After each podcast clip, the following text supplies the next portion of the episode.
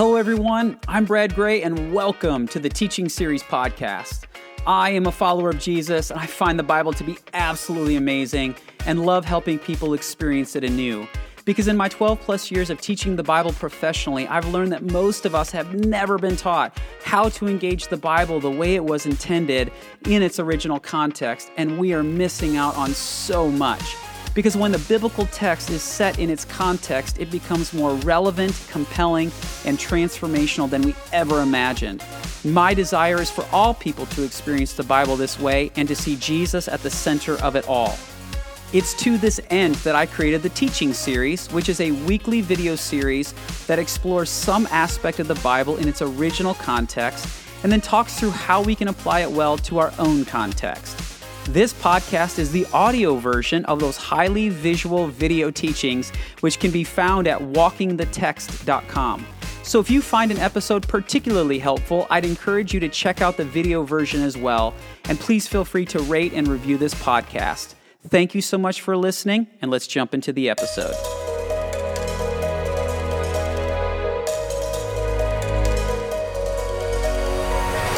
Friends, hello there, and welcome to our brand new series within the larger teaching series.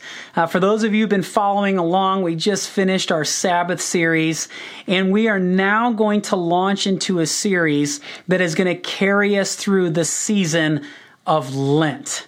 Now, Lent is a season that prepares us for Resurrection Sunday. So, if you are watching this on the release date or during the release week, last week the season of Lent began. So, it began on Wednesday of last week, known as Ash Wednesday.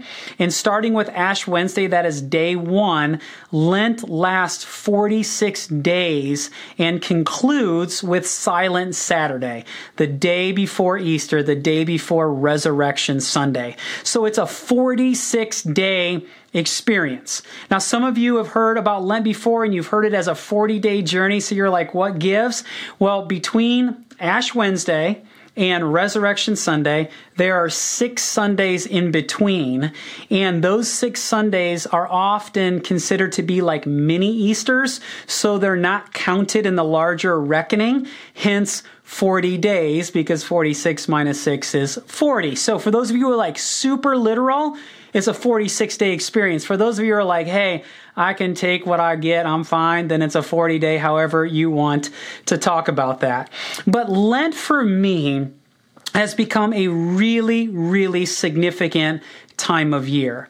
And I know, by the way, for some of you, you hear the word Lent and it may just kind of make you feel a little bit uneasy. So maybe you've heard a lot of traditions around Lent, or maybe for some of you, you've had bad experiences around Lent.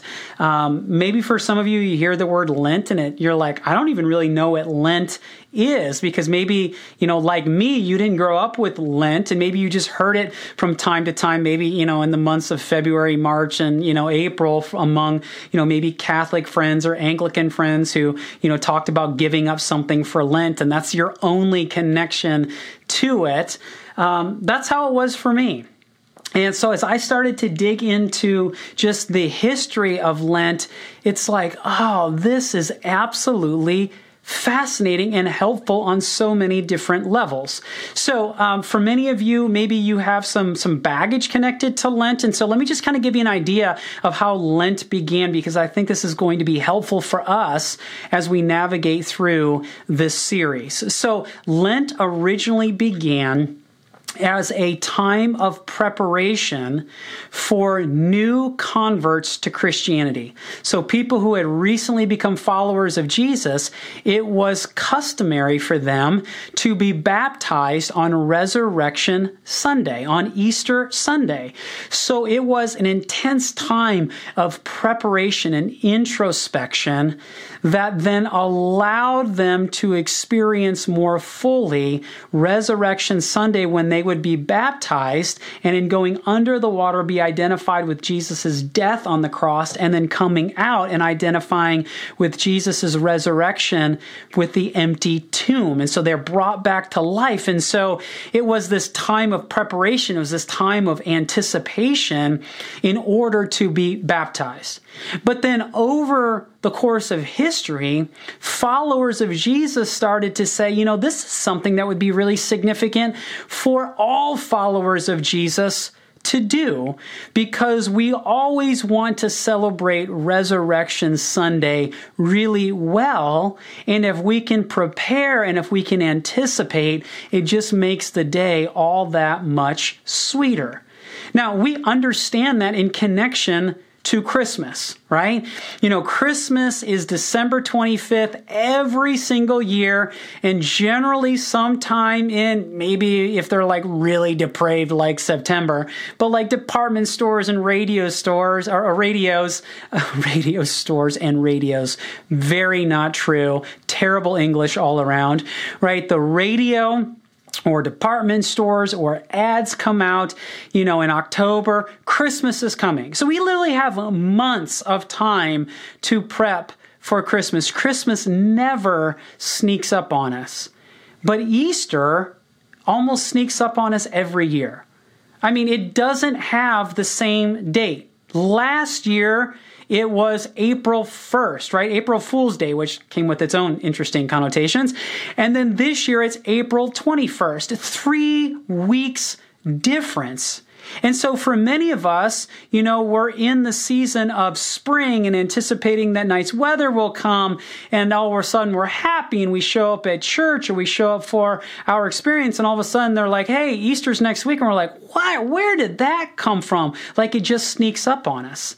And so Lent is a way that prevents Easter from sneaking up on us. Because, friends, Easter Sunday is the most important day of the entire year. Christmas is important. You can't get to Easter without Christmas. But Christmas is not the most important day of the year. And yet we plan and we prep for it for months in order to celebrate Christmas. And then Easter comes along and it's like, well, it's here and now we're on to the next thing. And so this is why for me Lent has become so significant is it allows me to be intentional about my preparation for Resurrection Sunday. And again, I, I didn't grow up with Lent. Um, Lent wasn't part of the tradition that I grew up in. In fact, Lent is is not just an Anglican or a Catholic thing. It's Eastern Orthodox, um, Methodists um, will do this as well. So you've got a number of different groups that will celebrate. Lutherans will do it as well. And so it's not just a Catholic thing. It's not just a Lutheran thing. It's not just an Anglican thing. It's a church history thing, and it's a church church history that I think is really helpful. At least it's been really helpful to me because as I've entered into an intentionality during the Lenten season, I have found that in my story, God often does his most remarkable work in my life during the season of Lent. It's a time where I am aware of things. It's a time where I bring things to God. It's a time where I see God differently and God does something in my heart and in my soul.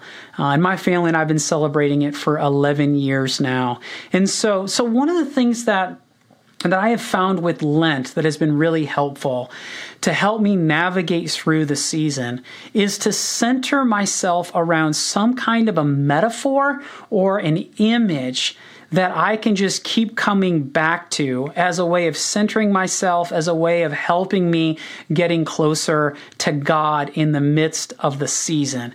And so for me this year, it is the image of bread.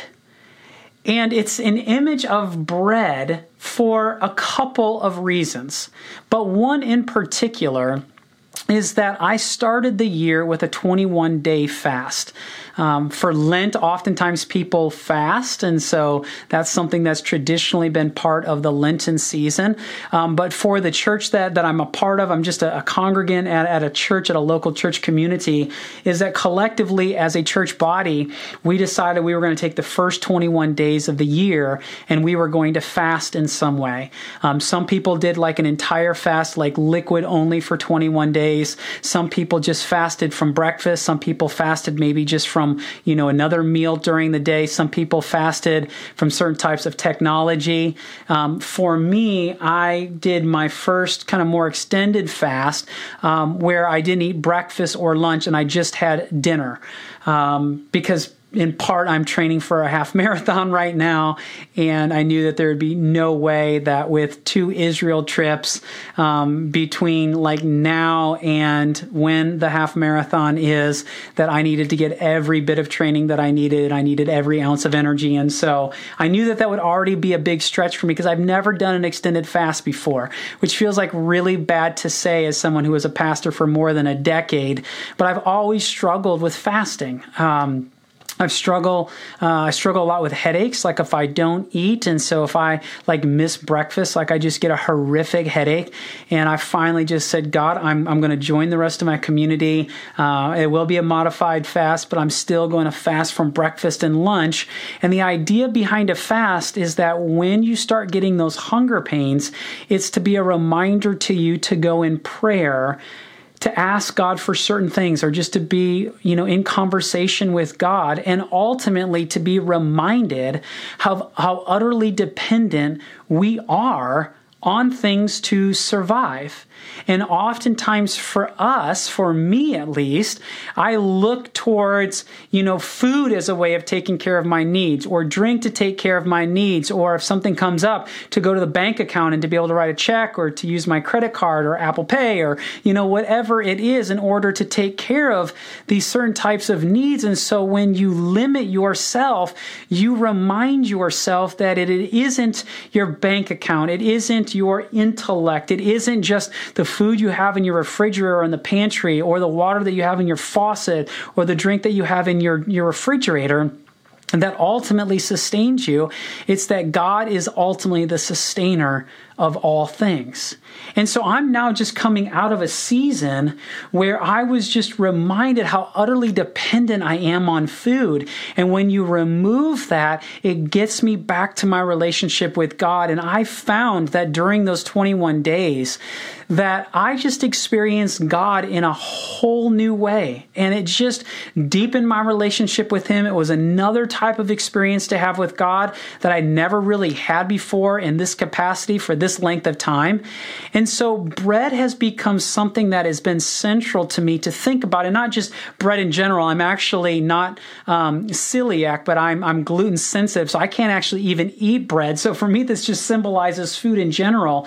But for this season, I am thinking about Lent in terms of bread and being in terms of thinking about how Jesus meets me in my time of need, but just in my daily activities as well. And so one of the things is, is that I've had this imagery of bread coming off the 21 day fast. We're just coming out of our series on the Sabbath where Jesus says this, and we looked at this in detail in one of the episodes, but in Matthew 11, 28 through 30, Jesus says, Come to me, all you who are weary and burdened, and I will give you rest. Take my yoke upon you and learn from me, for I am gentle and humble in heart, and you will find rest for your souls. For my yoke is easy and my burden is light. And we talked about this in the context of Jeremiah 6:16, one of these passages that's sitting behind this. But there is another passage that sits behind this, I believe, as well. And this one is from Isaiah 55, verses 1 through 3. Actually, there's more to that context, but these are just the verses I want to read to you. Come, all you who are thirsty, come to the waters. By the way, this is God speaking. And you who have no money, come buy and eat. Come buy wine and milk without money um, and without cost. Why spend money on what is not bread? and your labor on what does not satisfy. Listen, listen to me and eat what is good, and you will delight in the richest of fare. Give ear and come to me. Listen that you may live. So, this is a passage where God is like, come, and he's talking about water and he's talking about bread. And he says, Why spend your money on bread that's not really bread? And so, God is talking about bread, but he's getting to a deeper reality. And I believe that this is why Jesus in John 6:35 and this is going to be our anchoring passage for this series is that Jesus said I am the bread of life. Whoever comes to me will never go hungry, and whoever believes in me will never be thirsty.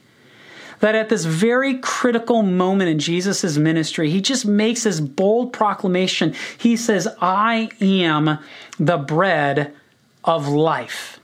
And so Jesus takes something that everybody can understand, bread, and he says it's about bread, but it's actually about something that's much deeper. And by the way, this isn't the first time that this happens in the scriptures where bread is used from more of a metaphor perspective or from an analogous perspective. We see this in Deuteronomy 8 3, where Moses is speaking and he says to the people about God, He humbled you causing you to hunger and then feeding you with manna, which neither you nor your ancestors had known, to teach you that man does not live on bread alone, but on every word that comes from the mouth of the Lord. So he says he's talking about does not live on bread alone, but from every word that comes from the mouth of the Lord. And so it's not just about bread, and God provided manna in the desert for the Israelites during their 40 years. And Moses goes, Listen, this wasn't just about talking about you survive on bread alone. It's about the Word of God. It's about God's presence, about God being part of your life, that that's where your sustenance lies. And I believe all of this and so much more is wrapped up in Jesus saying, I am the bread of life. He takes something that is so rudimentary, the basic, you know, thing that keeps us alive, food and water, and Jesus says, That is me. I am the bread of life. And so, with all of that in mind, I've just entitled this series Bread of Life. And what I want to do over the next several weeks, taking us to the Tuesday right after Resurrection Sunday, is to look at the stories in the Gospels where Jesus is utilizing bread to teach us something so much more than just bread. And that my hope for us in this Lenten season, that as we work through those teachings, as we think about Jesus being the bread of life, as bread being this image that we center ourselves around during this Lenten season, that we really ask a basic fundamental question, and that is where do we turn for our source of sustenance? In fact, just this teaching is called Bread of Life Part 1, Source of Sustenance, because it's something that we need to be confronted on up front. Because we can say, well, I turn to God, but is that really, in fact, the truth? Or do we only turn to God in part? How much do we lean on ourselves to provide for our needs? Now, that isn't to say don't be irresponsible, right? I mean, we ought to be good stewards of what God has given us, and that what God has given us, we should use to solve problems, to figure out needs, and all of that. So, I'm not saying that we just don't do anything. We abrogate all responsibility. We put our hands down and we say, well, I'm going to come to God. He better do something about it. But to really, really center ourselves in and ask ourselves, where do we turn first and foremost for our source of sustenance? Is it our bank accounts? Is it our intellect? Is it the opportunity that we have in front of us? Is it, you know, something else? And we go, you know what? In this season, God, I need you to reveal to me where am I not really leaning into you? Where am I putting too much of an onus on myself? Not putting an onus on myself because, again, we do this in partnership with God, but sometimes I think we do too much and we think that we are the answer to our circumstances and we need to trust and rely on God. And this is a season that reminds us that we have to die to ourselves, that we have to die to certain things in order to be fully alive to Christ. And so, where do we turn to for our source of substance? And, and if we can say, I turn to Christ, this is this is who I'm about, then I also think that on the heels of that, how can we draw closer to Jesus in this season? Like what specifically can we be doing to make this a reality that he is the source of our sustenance? What is it that we can do that we, we don't do the rest of the year or that we can be very intentional upon?